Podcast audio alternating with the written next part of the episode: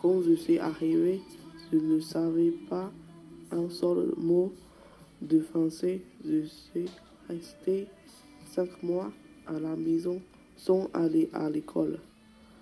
Je regardais les dessins animés et je ne comprenais rien.